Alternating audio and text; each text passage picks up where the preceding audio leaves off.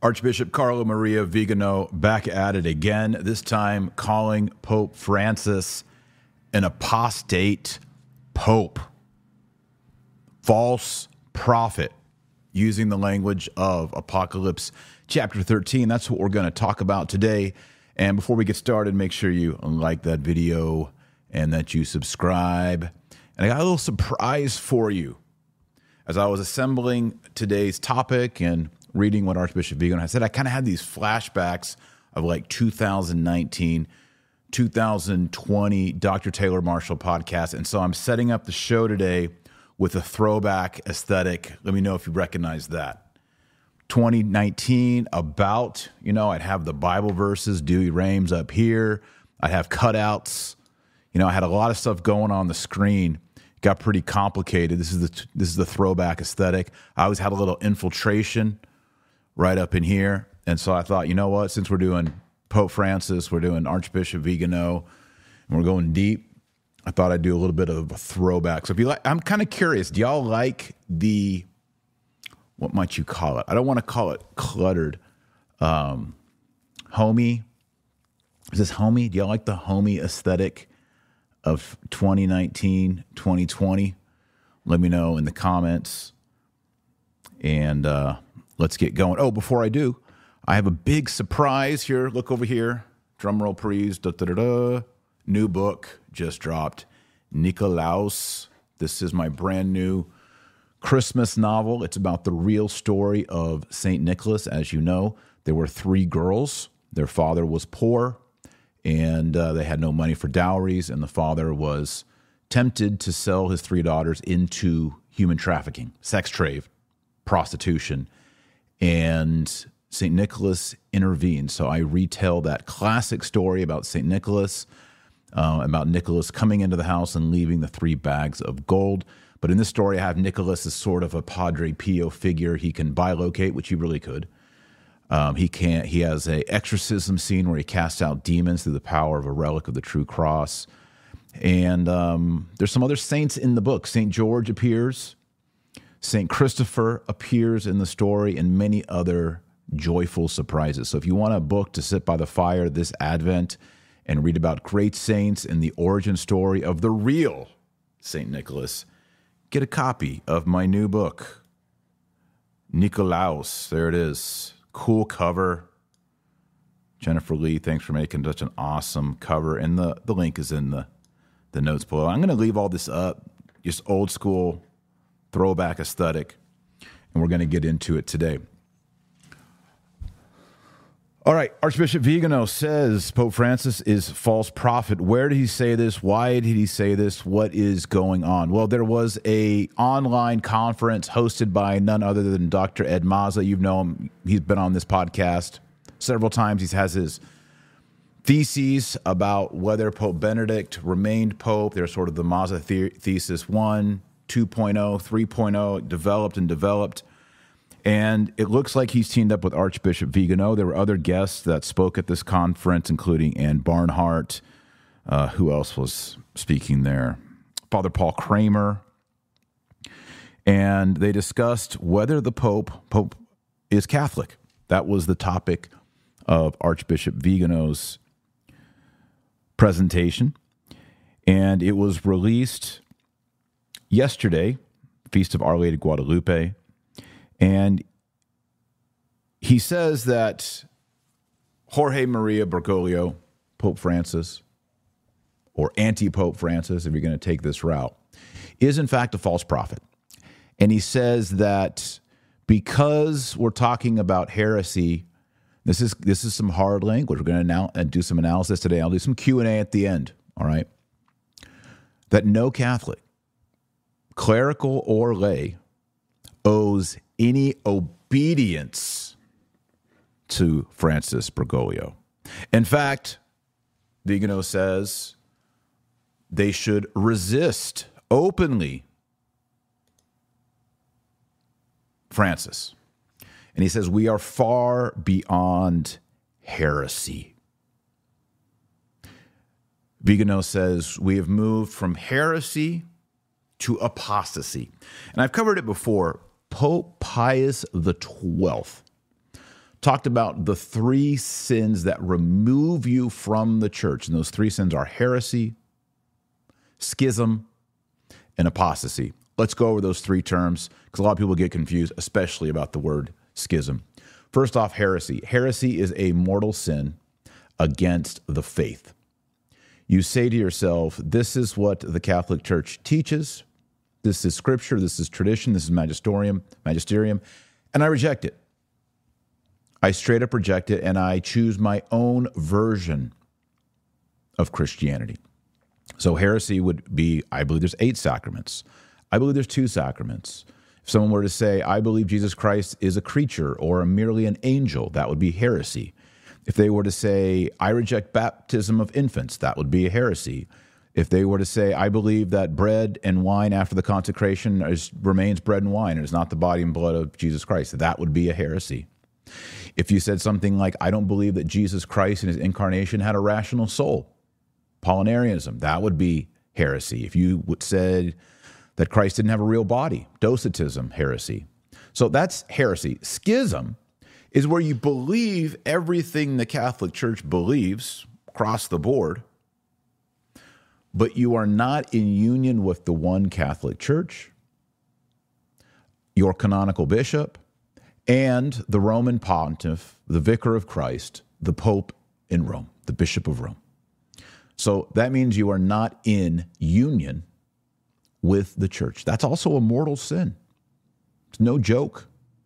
So if you get on the internet and you call someone a schismatic, you are publicly detracting against them. You are saying this person is committing mortal sin. Their soul is in jeopardy.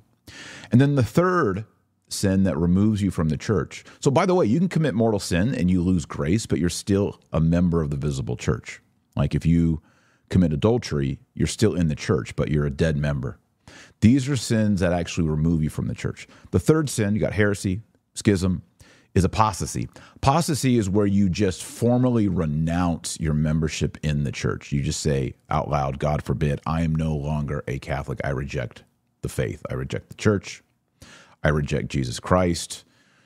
Any renunciation of Christ, the church, anything like you said something like I deny my baptism, anything like that, that would be apostasy. And so for example, if a pope were to say, I don't believe Jesus rose from the dead and I follow all the teachings of Buddha now. If a pope were to say that, it's not just heresy, like he gets something wrong about Christianity. He has committed apostasy because he has left the Christian religion and has chosen a new religion. If a pope were to say, I'm now a Muslim, I follow the Quran, that pope would have committed apostasy. And not only would that be a mortal sin, that pope would no longer be inside the church. Does that make sense? So those are the three sins. So what's interesting about Archbishop Vigano in his latest message is he's not just accusing Pope Francis, Jorge Bergoglio of heresy, of incorrect teaching. He's saying he's now an apostate, that he has left the Catholic religion. So that's why in this statement, Archbishop Vigano says we are far, far beyond heresy. He says, Bellarmine, and that's St. Robert Bellarmine. I got my, my books here. I got my Bellarmine. Put the, these are big books. You could put these on your shoulders and do squats, and you would get a workout. It's deep. Vigano says, St. Robert Bellarmine would never have imagined that an emissary of Freemasonry could go so far as to be elected pope with the purpose of demolishing the church from within, usurping and abusing the very power of the papacy against the papacy. Nor could Bellarmine have imagined that a hypothetical pope would surpass mere heresy and embrace all out apostasy.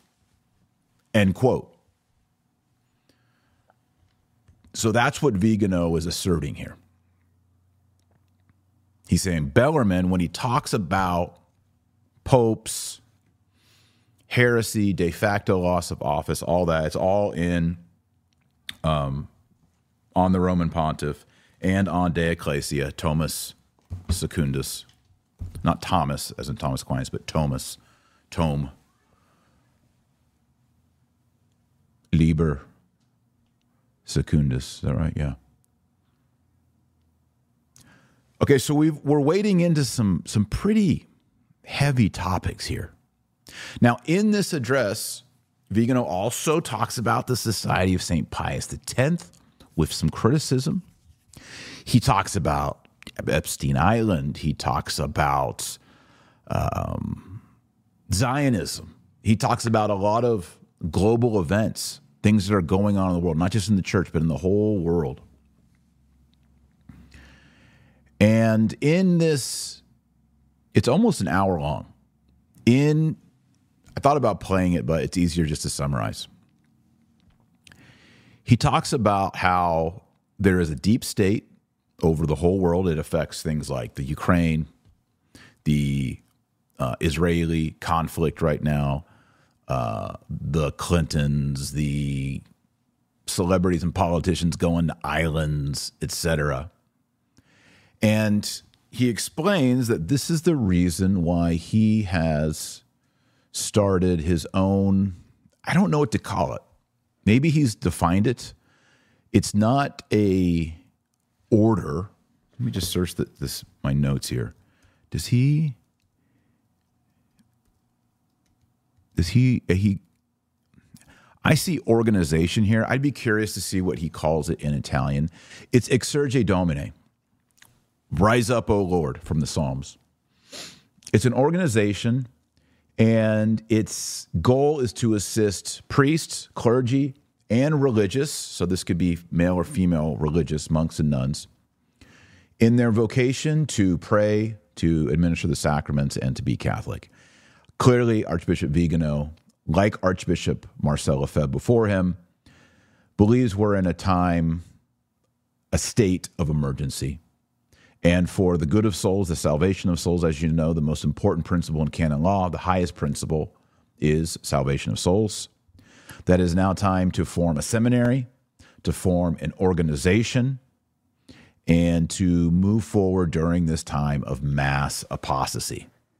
So, not only is Archbishop Vigano delivering this more forthright message, he's also now bringing what he believes is the solution which is his organization, Exsurge Domine.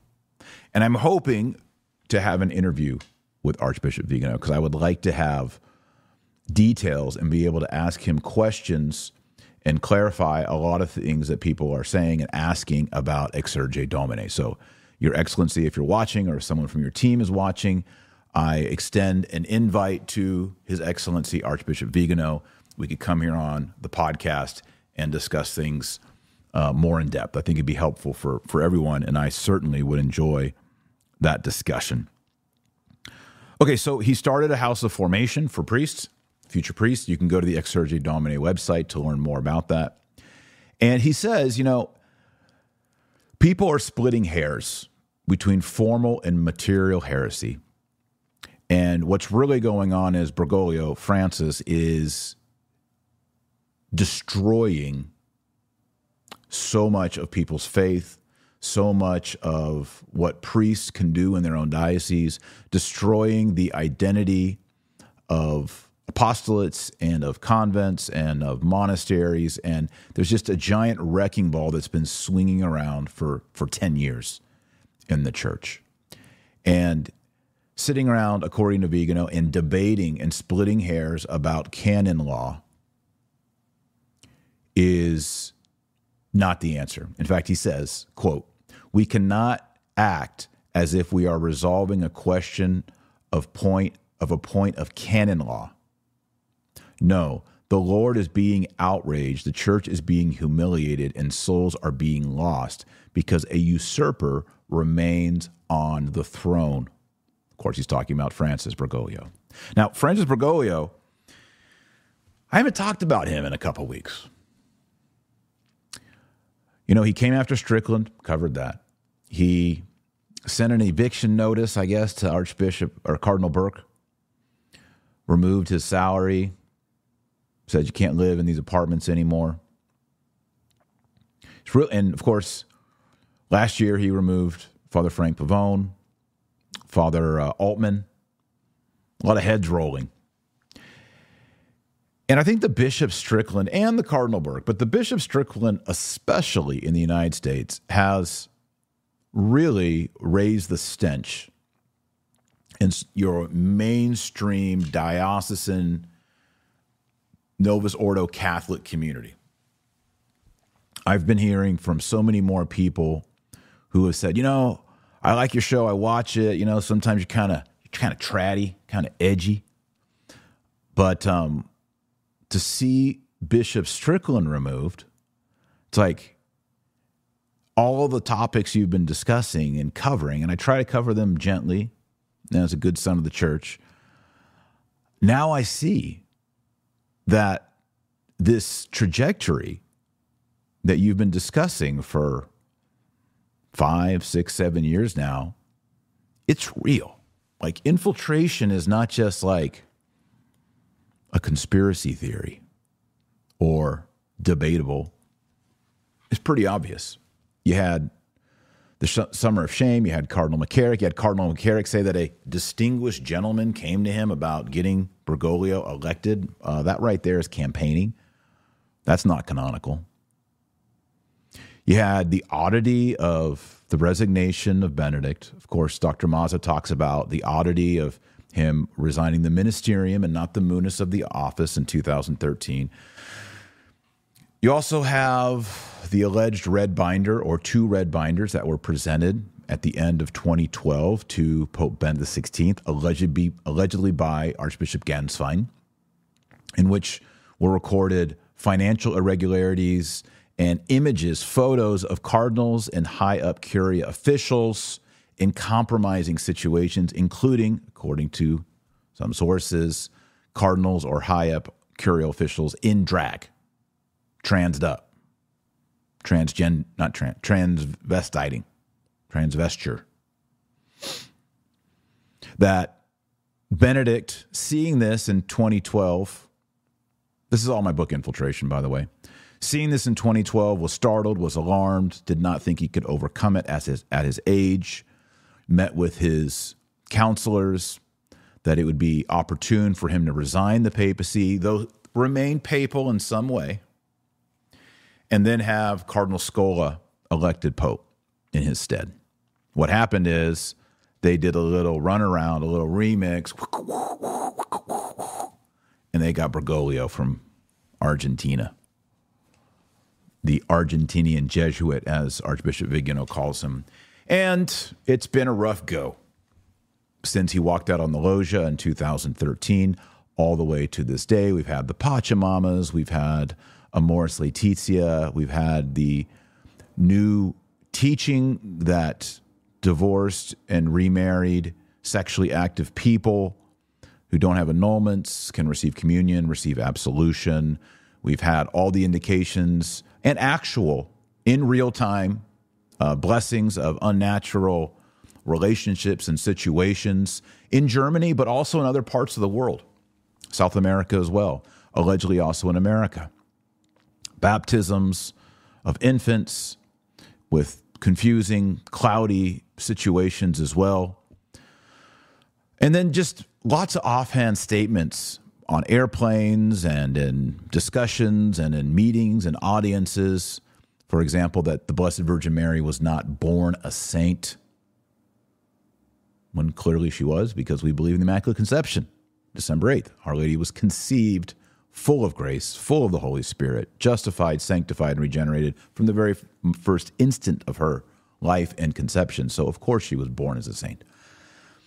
There's lists. You can go online, you can find the list. I've generated lists. There's just a lot of problems, a lot of confusion, and a lot of promotion of the most liberal and aggressive progressives in the church. I'm talking about, you know, Big Tobin in America, talking about, um, well, Slim Jim, James Martin, lifted up to the communications dicastery in Rome. Um, what's his name? The uh, Cardinal of, of San Diego, Cupich, others. And it's not just the United States, it's all over Europe. It's a scandal. And you see the voices of people like Ben Shapiro and other non Catholics, uh, Jordan Peterson.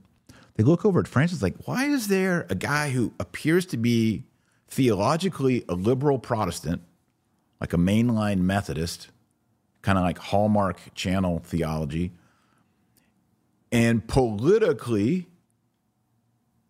leaning Marxist, leading the largest world religion with the most strict historical traditional theology on morality as it pertains to marriage as a sacrament against unnatural sexual behavior whether it's masturbation pornography or other sexual acts against nature.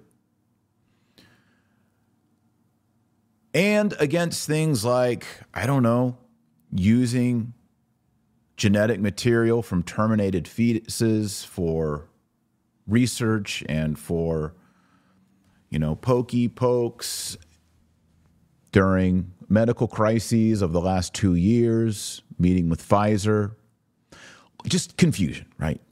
Just madness. And i know probably right now in the combox live or beneath there's pope's splainers and they're saying things like, well, yeah, but if you go back to 2017 and you read it in Spanish, where he says union between two people, the word in Spanish, it union could mean, and it's just like, we're so exhausted of the Pope splainers.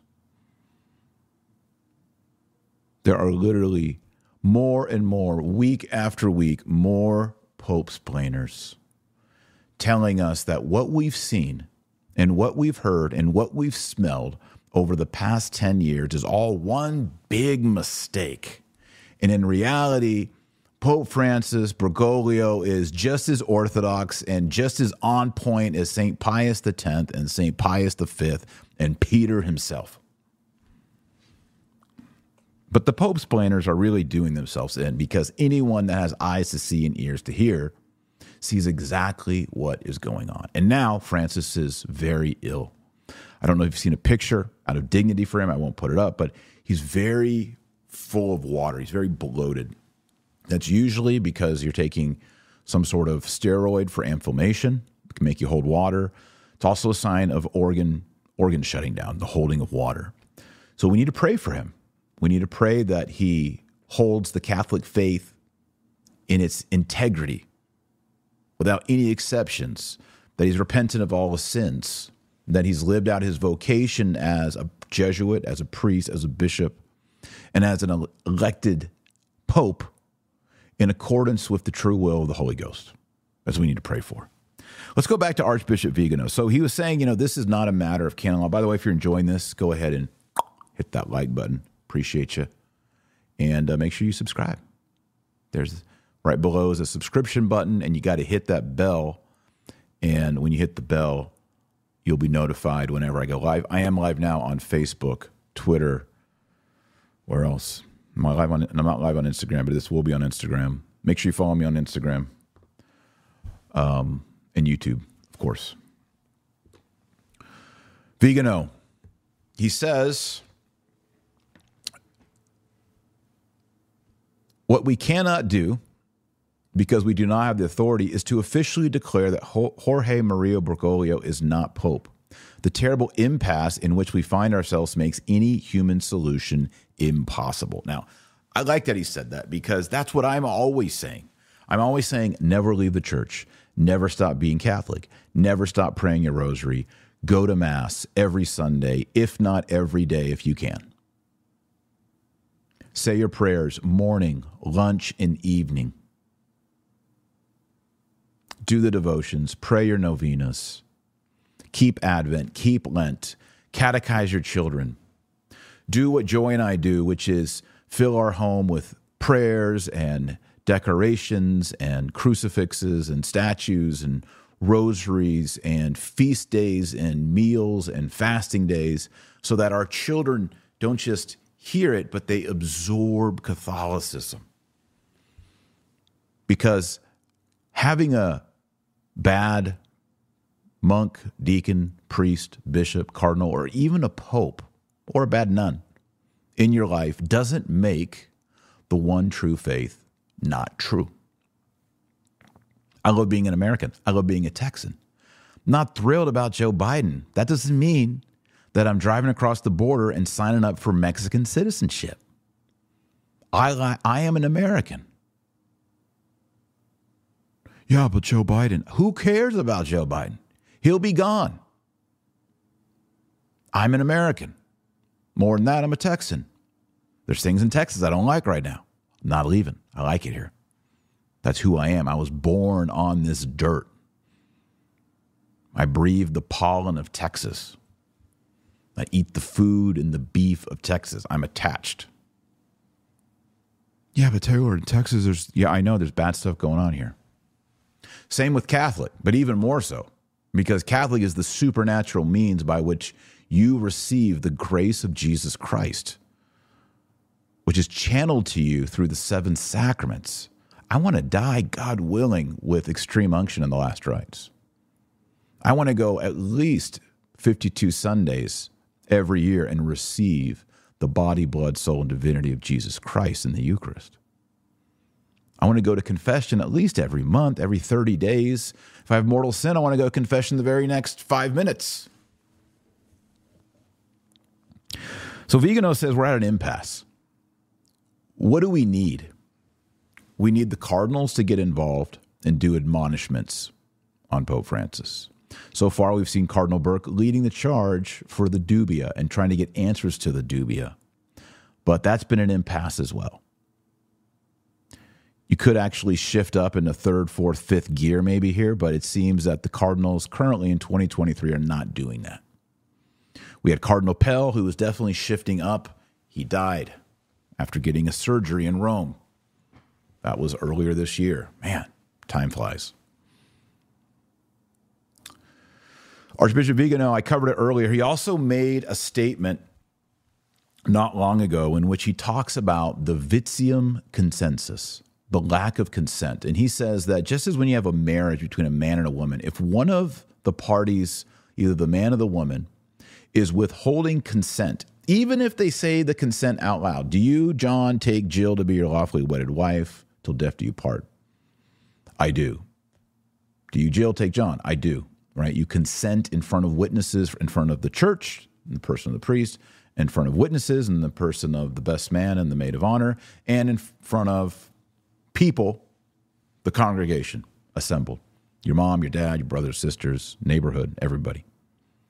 But if one of those parties, the man or the woman, the bride or the groom, is saying, I'm lying right now about consenting because all I want to do is get half this person's money I'm going to divorce them in two years. According to the Catholic Church, that's not a valid marriage. It is null and void because there is a vitium consensus, a lack of consent consent. Even in the heart, there is a lack of consent, and therefore, a true sacramental matrimony, the contract of marriage, never was initiated. It can be declared null and void, and both parties can go on and marry someone else because of the lack of consent, the Vitium consensus. Archbishop Vigano has taken that Catholic theology, that principle, and he has applied it to the papacy. Others have done this as well, uh, namely um, Gerard, Father Gerard Laurier. Did I get that right? No, no. Yes, I think I did. Sorry. I need to eat some food. That if a pope were elected, or if a man were elected pope, and in his heart, he said, "You know what? I can't wait to get elected because I'm going to make their ha- I'm going to have women's priests, and we're going to have contraception, and we're going to be soft on abortion, and we're going to just look the other way and let priests bless." Um, unions that are not natural, and I just can't wait to accept this. And I'm just going to go and just just smash up the Catholic Church and make a big mess. If someone were to say, Do you accept the election as Supreme Pontiff of the Roman Catholic Church, Vicar of Christ? And the whole time he was consenting that, he's thinking, I just can't wait to ordain women and get everything messed up. That there would be a lack of consent, a Vitium consensus, and he would not be the Pope. And that is the theological thesis that Archbishop Vigano is relating to Jorge Bergoglio. Whether you agree with it or not, that is what Vigano is teaching. I think it's interesting. I don't subscribe to it. I, I've contemplated it. I'm studying it. I think it's very interesting. It, it does really raise the question of, you know, if if the Cardinals did elect a man, and the entire time, many of them were electing him because this man was going to turn Catholicism into Lutheranism, and the man elected was like, I can't wait to make everything Lutheran there would be a lack of consent. He's not really consenting to receiving the papal office, which is the keys of the kingdom. Whatever you bind on earth is bound in heaven, whatever you loose on earth is loose in heaven, which is based on the true confession of when Jesus said to Peter, Who do men say that I am? And Jesus says, You are Christ, Son of the living God. And our Lord says, Fresh, my flesh and blood has not revealed this to you, but my Father who is in heaven. See, that is the true nature of the papacy, which is preservation of the true faith in Jesus Christ, not getting in with a wrecking ball and changing everything to be Lutheran or whatever.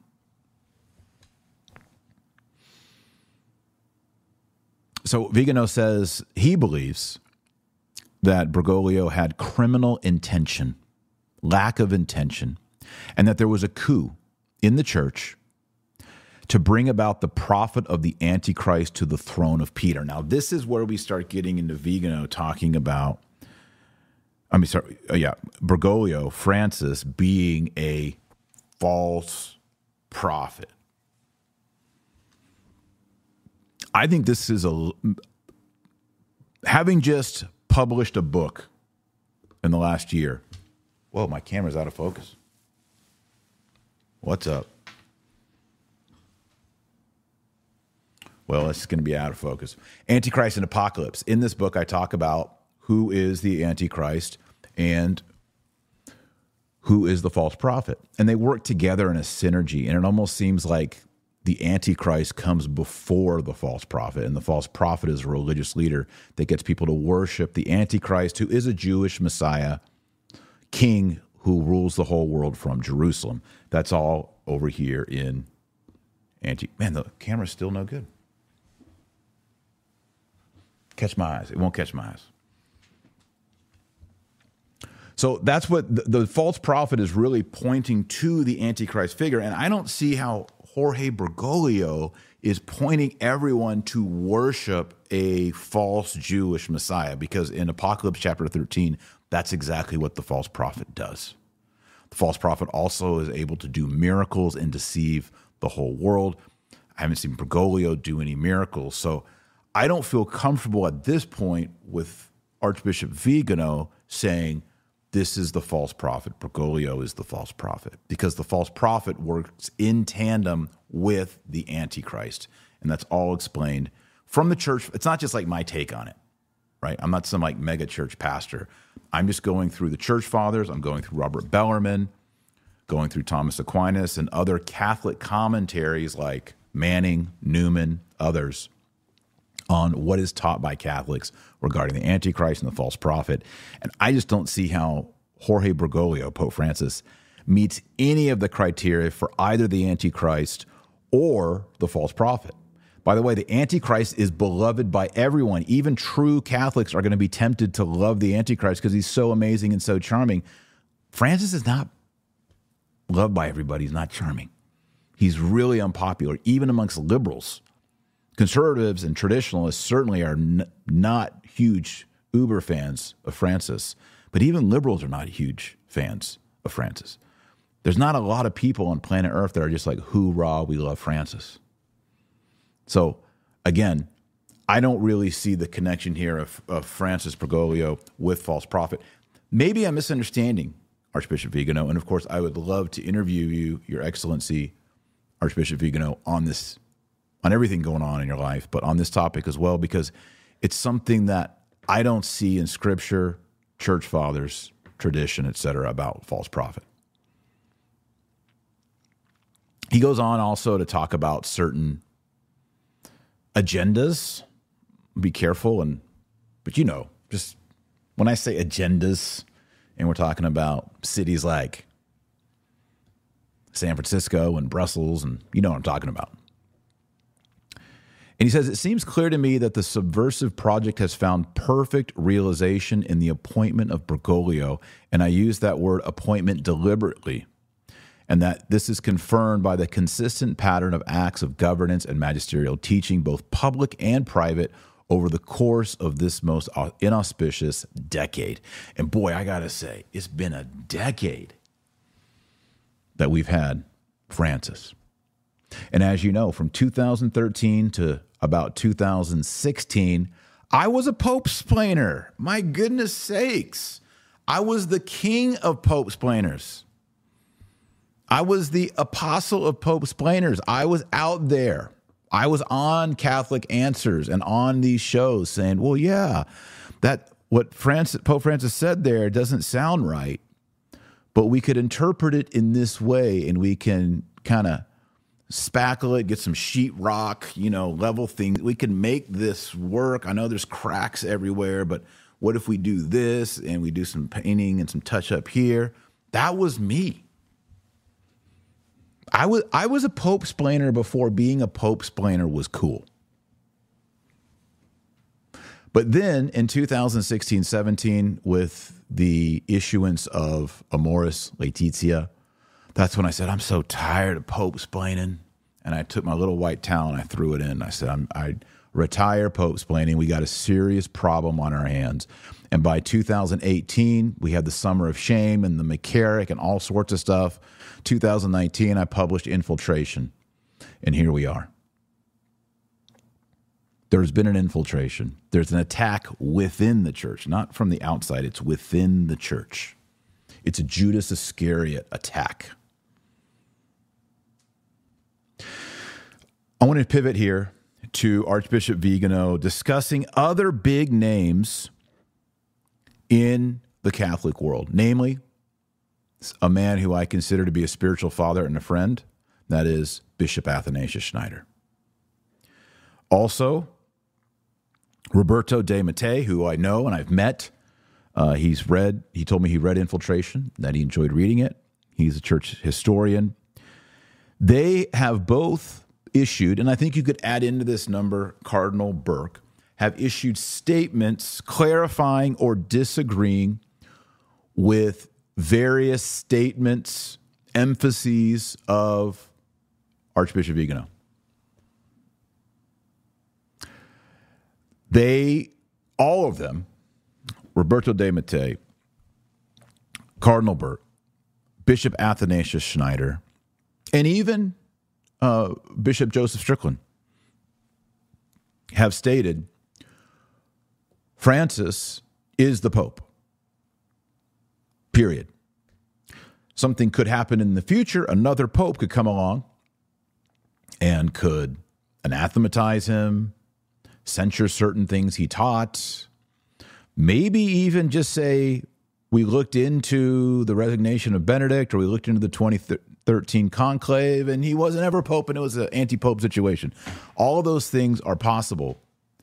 But currently cardinal burke athanasius schneider strickland roberto de mattei have said vigano cool your jets. Gone too far. Vigano like many you know i'm thinking of Guérard des Lauriers sort of the Sede Privationist school, the Cassiciacum thesis. I've read the entire Cassiciacum thesis. I've studied the Cassiciacum thesis. They really look not so much into conspiracies of what happened in the 1958 conclave or whether John the 23rd was a closet Freemason or Montini was a closet Freemason. What they really do is they look at what those men, I'm talking about John the 23rd, Paul the 6th, Francis, what those men did, what those men said, and look at cause and effect, right? Because you can't, there's no like court where you can go and, and prove that John the 23rd was a Freemason or that the 1958 conclave had Siri elected and not Roncalli or whatever. And they say the common person, you know, the, the homeschool mom or even the, you know, Scott Hahn at Steubenville or the seminary professor or the priest, they can look at the basic Catholic faith, Baltimore Catechism, Catechism of Pius X, just straight up catechisms, and then look at the actions that are tolerated, the doctrinal actions that are tolerated, the statements, the teaching, and say, these two puzzle pieces do not connect. You know, I'm a, I like doing puzzles. Every December, our family's doing puzzles together every night. When I get done with this video, I'm going to close things down and we're going to we're going to get the puzzles going. We're working on an Advent puzzle right now. You know, sometimes like I was working on a puzzle that had a giant Christmas tree on it, and like it's all the same, you know, pine or spruce leaves with twinkle lights on it. So there's no like distinction in the colors, right? So you have to look at piece shapes and get the piece shapes to fit. Very difficult, right? That's what we're talking about here. You got the Catholic faith, and then you got Bergoglian religion, and and you you try to put those puzzle pieces, and they don't snap. Here's what Vigano says His heterogeneity to the papacy is now evident and perceived both by the simple faithful as well as by the large part of the clergy and even by certain fringes of the media. The consensus and support for the Argentine Jesuit comes significantly from the ultra progressive and pro heretical wing that sponsored his election all notorious members of the deep church and closely linked to, to the i'm going to put in a quote a word here san francisco lifestyle. And another word here i'm going to go with ancient greek unnatural friendships lobby of the deep state. Okay so vigano is saying look the simple person, the clergy, even fringe people in the media. They look at the what he calls Argentine Jesuit and they're like, the only people who support this guy are your radical theologians, bishops, and clergy who really don't believe the Catholic faith. You know, would they if you ask them, is the Holy Catholic Church the only true church on earth? They would not accept that. If you said, uh, is the only way that you can be regenerated through baptism, that's the normative means, they probably wouldn't accept that. If you said, is Jesus Christ the only way to the Father, they probably would not accept that. If you said that the holy sacrifice of the Mass is objectively the propitiatory sacrifice and redemptive act of Jesus Christ, and infinitely meritorious, whether or not a congregation is there with the priest or not, they probably wouldn't accept that, even though it's Council of Trent. Or if you said, if you have mortal sin, can you receive communion even if you haven't been to confession? They probably would not come down on the right one on that. I was talking to someone recently. They went to seminary. They had a whole course called Salvation Outside the Church. That was a whole course. Salvation Outside the Church. I asked him, Did y'all read Thomas Aquinas? He said, Not really, no. Did y'all study Latin, learn Latin? No. Even though canon law says the only two things you're supposed to definitely learn in seminary is Thomas Aquinas and Latin. And yet they learn everything not that. Hans Küng and Rahner and Balthasar, dare we hoping.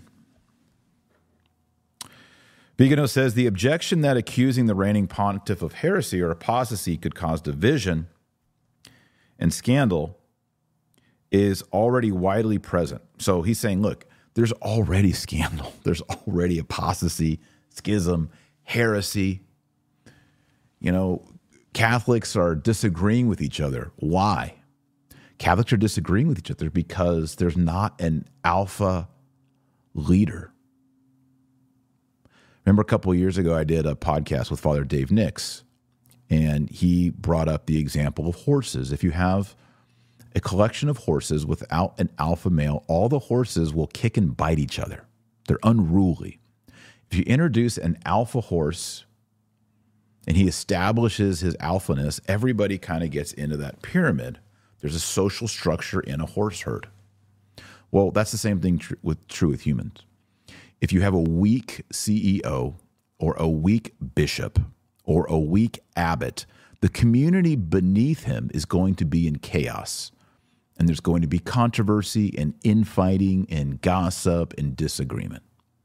As soon as you introduce your Cardinal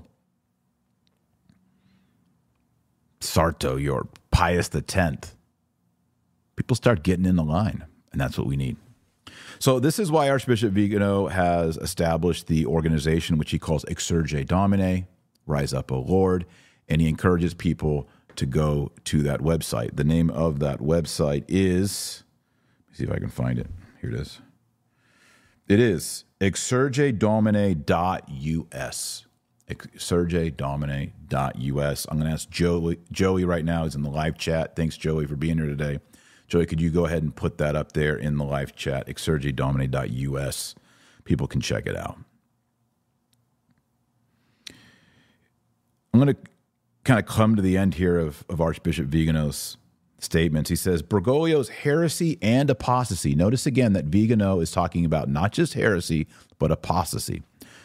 And you and you might argue, I don't know, by having people worship a Pachamama statue, and Francis says it was not the Virgin Mary. Okay, everybody, the new pope's Pope splainers like, what's the Virgin Mary? No, it, her breasts were showing. There was a red baby inside of her. There was next to her a little human um, male statues that had, um, let me just say, they were naked and excited that were there. So you know, is that Joseph? Come on, man. This this is Pope's splaining to the height.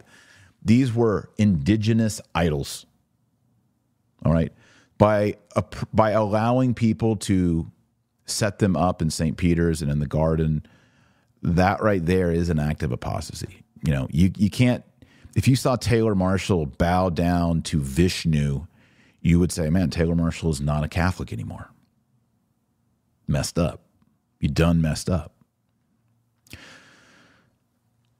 Vigano says Bergoglio's heresy and apostasy is the tip of the iceberg of a much worse and more widespread crisis of the hierarchy and of the clergy that began 60 years ago and has now almost reached its peak. So he's not just talking about Francis here, he's including in that Francis, Benedict XVI, John Paul II, John Paul I, 30 days, Paul VI, most certainly Montini, John the 23rd, Roncalli, who called Vatican II. He's going back 60 years. As you know, most people who identify as sedevacantist begin their sedevacantism in the year 1958. That's the year Pius XII died, and that's the year John the 23rd also known as Cardinal Roncalli, was elected. That's where they put the the ground zero, right there. That's where they put the crime scene.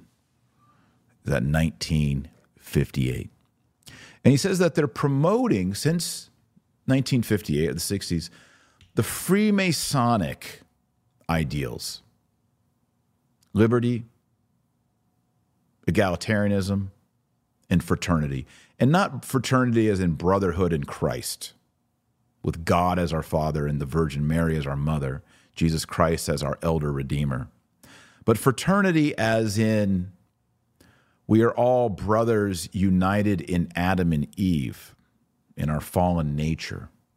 That's true, but I'm not really banking on that or bragging about that, right? Like, if you're my brother in Adam and Eve, that's a reality. It's true, but it's not very redemptive. It's not positive. It's part of our negative family history our evil family tree. What Christ has called us to is brotherhood and sisterhood in Him, in the Eucharist, in the church, in heaven. Freemasonry is reversing that.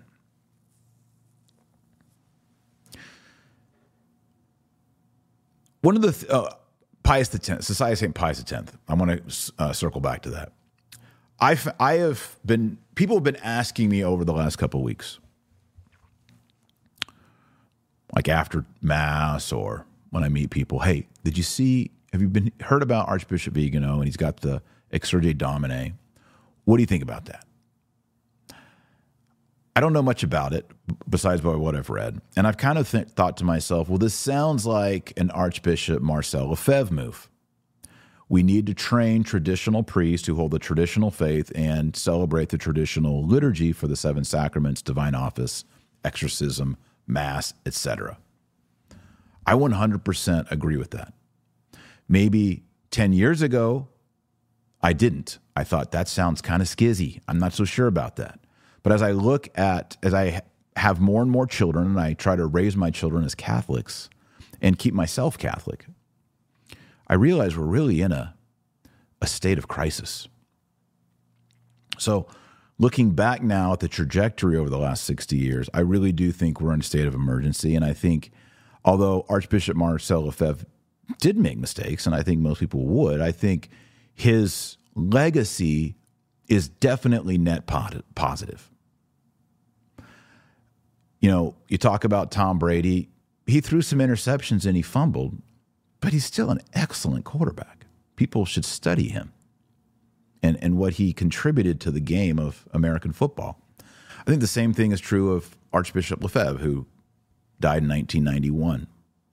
So I've been kind of looking at that and I'm like, is Archbishop Vigano going the Archbishop Lefebvre route and he's going to start the Society of St. Pius the I don't know, 11th. You know, is that what this is, or is it just a seminary, et cetera? But it was interesting to see what Archbishop Vigano said in this recent address because he di- directly focuses on the Society of St. Pius X. And he's praised Lefebvre in the past, and he's I, he's been, I would say, pro SSPX in the past. But he does have, it seems, a concern regarding the Society of St. Pius X. Let me see if I can find. Yeah, here we go. He says the traditional scholastic point of view, the moderate and conciliar, or we could say the Montinian point of view, and the one that wavers, so to speak, between the two shores, recognizing Bergoglio as Pope, although being de facto canonically independent from him. And he says here, I'm referring to the Society of St. Pius X. We must recognize that today it is impossible to share, along with many priests and laity, a feeling of serious unease and grave scandal due to the cumbersome presence of the Argentine Jesuit. And he says, here we come to the punctum dolens, so Latin. This is like crucial point. That is the great contradiction that unites the proponents of Vatican II with its historical opponents, the Society of St. Pius X in primis, chiefly in wanting to proceed with an evaluation of objectively extraordinary facts using ordinary norms of evaluation. So, what I understand, and again, I would love to interview Archbishop Vigano on this, but what I what I hear him saying is is the Society of St. Pius X is 100% on board in affirming that Francis Bergoglio is the Pope. That is their official position. They instruct for images of Pope Francis to be placed in the narthex of their church, and they say the name of Francis in the Te Igitur prayer in the Roman canon of the Mass. And I think that position right there is what leads Archbishop Vigano to talk about a great contradiction that unites the proponents of Vatican II with its historical opponents, the Society of St. Pius X. What that tells me, and maybe I'm wrong, I'd love to talk to you, Archbishop Vigano.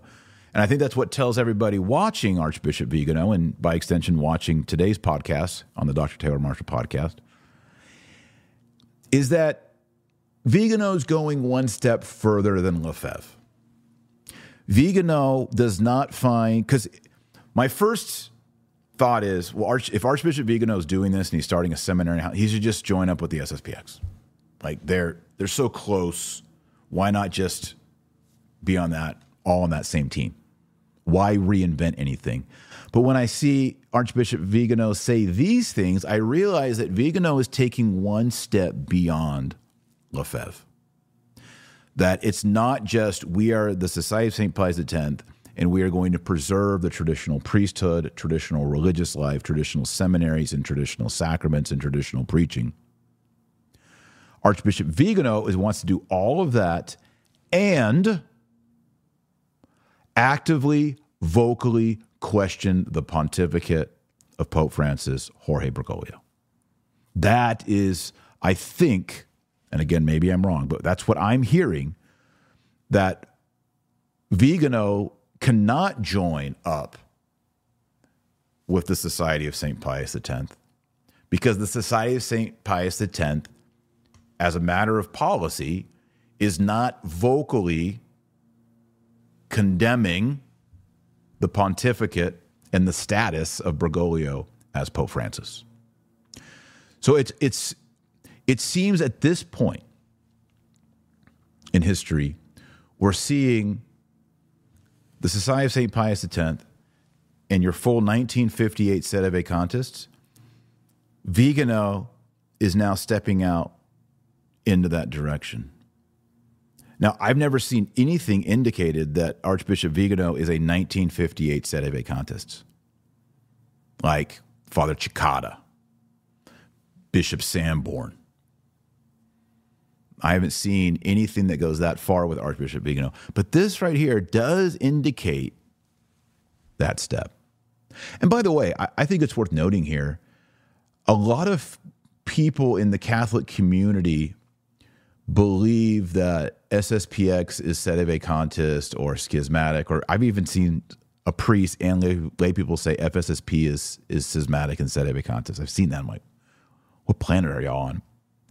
And I think there needs to there needs to be theological precision and nuance on this topic because to group SSPX, FSSP, Institute of Christ the King, the Beni Plenists or the Resignationists or Interregnumists and the 1958 Sedevacantists, and even the Cassiciacum thesis with the totalist Sedevacantists, all of that as sort of lumped together in the same. It's not right. Like th- this is all very complicated. These are all people trying to nuance and understand the distinctions of St. Robert Bellarmine. And I don't think they can all be pushed off. Now, I do believe that Pope Francis and the St. Gallen Mafia and the liberals and the modernists do want to corral us. Trademark, I trademark corral theory down in Texas, you get all your animals, you push them into a corral, you corral them, and you get them all in the same place. Then you can brand them with your brand, and that's where they're at. And I do believe that they want to corral all traditional Catholics into one group, whether it's the Society of St. Pius X or something else, brand us, and then be like, hey, bye. See you at an ecumenical meeting every four to five years. I do believe that's their end game. I've been saying that for about four years.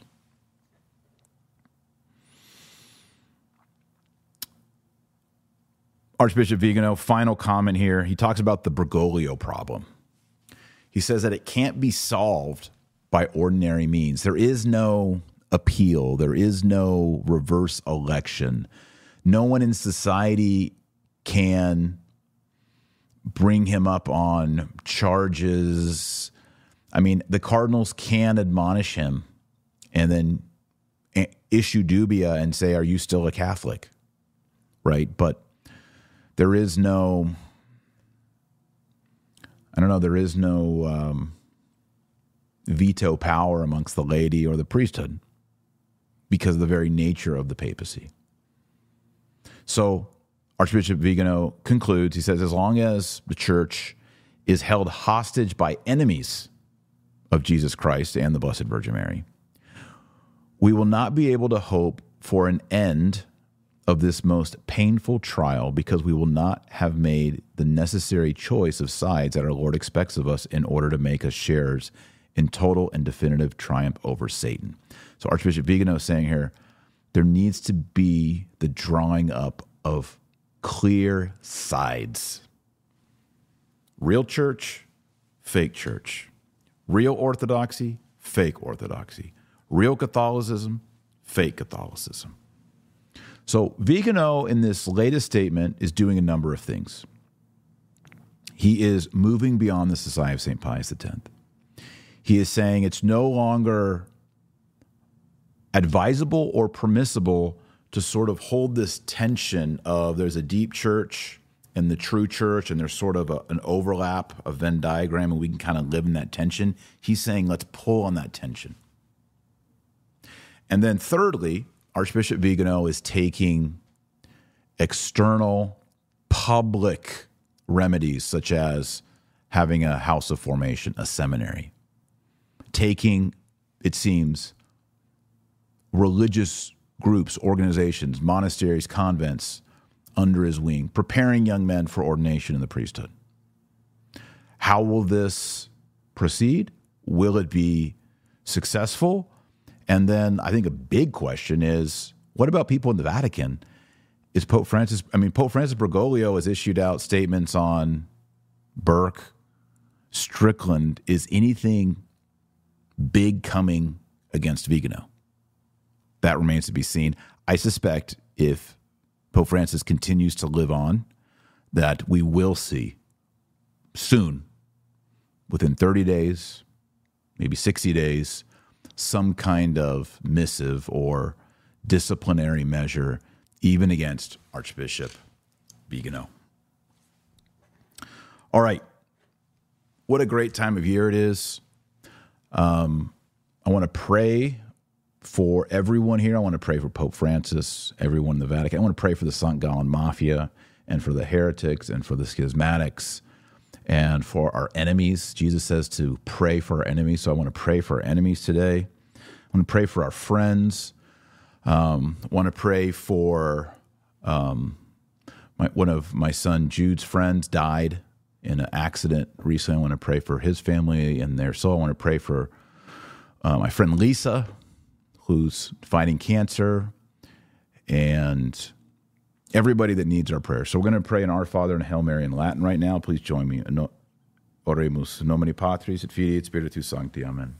Pater noster, qui es in celi, sanctificetur nomen tuum, adveniat regnum tuum, fiat voluntas tua, secut in cielo et in terra. panem nostrum quotidianum da nobis odie, et dimite nobis debita nostra, sicut et nos dimittimus debitoribus nostris, et ne nos inducas in tentationem, sed libera nos a malo. Amen. Ave Maria, gratia plena, Dominus tecum, benedicta tu in mulieribus, et benedictus fructus ventris tui, Iesus. Sancta Maria, Mater Dei, ora pro nobis peccatoribus, nunc et at hora mortis nostrae. Amen. St. Peter, pray for us. St. Paul, pray for us. St. Pius X, pray for us. St. Mary Magdalene, pray for us. Nomine Patris et Filii et Spiritus Sancti. Amen. All right, friends, thanks for watching. Um, just a reminder I would love for you to get a copy of my new book, Nikolaos. It is the retelling of the traditional story of St. Nicholas, the real Santa Claus, not the Coca Cola Santa Claus, not the commercial mall Santa Claus, the real Saint Nick. And the real Saint Nick was a priest. He lived in Myra, which is in modern day Turkey. He could bilocate, he could cast out devils, and he had all kinds of spiritual powers. He was probably way more more powerful or equal to someone like Padre Pio. And so I wanted to take that story and introduce other saints like St. George and St. Christopher and have a fun, uplifting. You know, we need a book that reminds us that Catholic priests are powerful, Catholic priests are good, Catholic priests are wholesome, and, and the true priests take care of the vulnerable. And Nicholas was a Catholic priest who took care of three girls who were going to be sold into prostitution, straight up. And so this is a story about sex trafficking. It's a story about relics, mystics, miracles. Take the Lord of the Rings. What I did is I take Lord of the Rings and I mixed it with medieval stories about the saints. Take those two realities, mix them together, make it fun, make it Christmassy, and that's this book. So I hope there's over 2,000 of you watching. I hope all 2,000 of you get this book read it on your own. It's short. It's a short book. You can read it in a couple sittings. Read it to your kids. I, I know I, it, it, mentions prostitution, but it's if you're a kid, you wouldn't know what that what what what it's talking about. If you're an adult, you're gonna understand. Oh, these people are in are in trouble. But this is not graphic. This is a G-rated book, and um, enjoy it. So I'm gonna sign. I'm gonna sign off here, but then I'm also gonna just roll a video of me talking about the book if you want to learn more about it. So until next time, remember our Lord Jesus Christ is you're the light of the world and the salt of the earth. So go out there and be salty. God bless, Godspeed. And here's that video. Let's see if it works. I'm really excited to announce my new novella. It's a historical fiction book on St. Nicholas and the classic Christmas myth, legend, story of a father who is poor, who has three daughters and he's considering selling them into prostitution. St. Nicholas is their pastor, and he redeems the day by giving them gifts. I don't want to reveal the whole story in case you don't know it, but I have retold it in a very beautiful way. It's a great book to sit by the fireplace at Christmas time or any time of the year and read about one of the greatest and most lovable saints in the church, and that is St. Nicholas. So if you have a devotion to St. Nicholas, or maybe you don't, and you want a great, short, fun Christmas book to sit down and read to your family or read by the fireplace, check out my new book, Nikolaos, about St. Nicholas. It's part of my Sword and Serpent historical fiction trilogy. And while you're at it, get the other three books as well Sword and Serpent, The Tenth Region of the Night, and Storm of Fire and Blood. These are stories about St. Nicholas and the dragon, and St. Catherine and St. Christopher, Constantine and St. Helena. It's a fun adventure series. Kind of think of it as a mixture between um, Lord of the Rings and actual Christian history. So check out the Sword and Serpent trilogy and the new book, Nikolaos. There is a link below where you can buy all four of them or one of them. I hope you enjoy them and Merry Christmas.